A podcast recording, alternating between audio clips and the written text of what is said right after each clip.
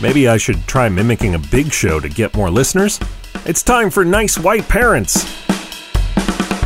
Nah, it's time for Cool Weird Awesome.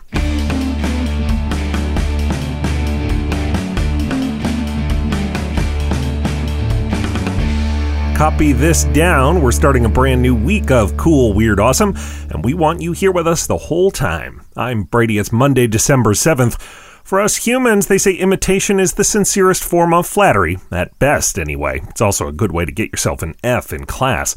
But in nature, imitation can come in handy. Take, for example, this new finding from a team out of New Curtin University in Australia, which found that pilot whales appear to imitate one of their predators, tricking them away from the hunt. The researchers recorded the calls of long finned pilot whales in the southern hemisphere from 2013 to 2017.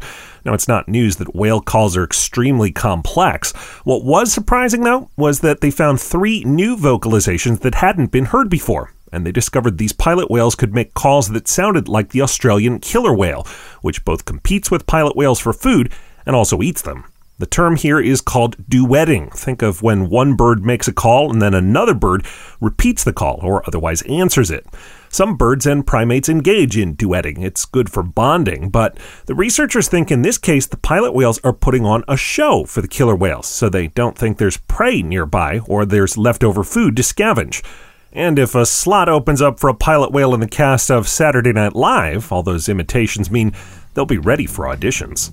You can learn more about how pilot whales do great impressions of killer whales at coolweirdawesome.com and on Twitter at coolweirdpod. And if it's wild animal news you're after, we're your hookup. How about a story of some creatures with some bright ideas? That's after this.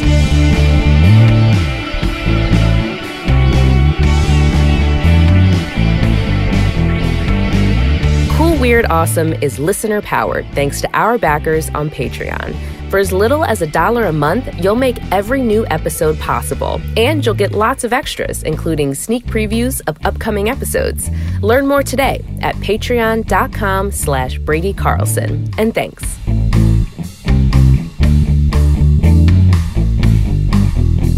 Make the most of this Monday. Subscribe to our show on your favorite podcast catcher.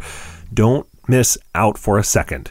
And speaking of missing out, there's a neighborhood in Ottawa, Ontario that's missing some of its holiday lights because squirrels have been taking them. Several families say the squirrels have been chewing LED bulbs off light strings and running off with them. Why, we don't know, but until we figure it out, the family say they're probably going to move all their lights indoors.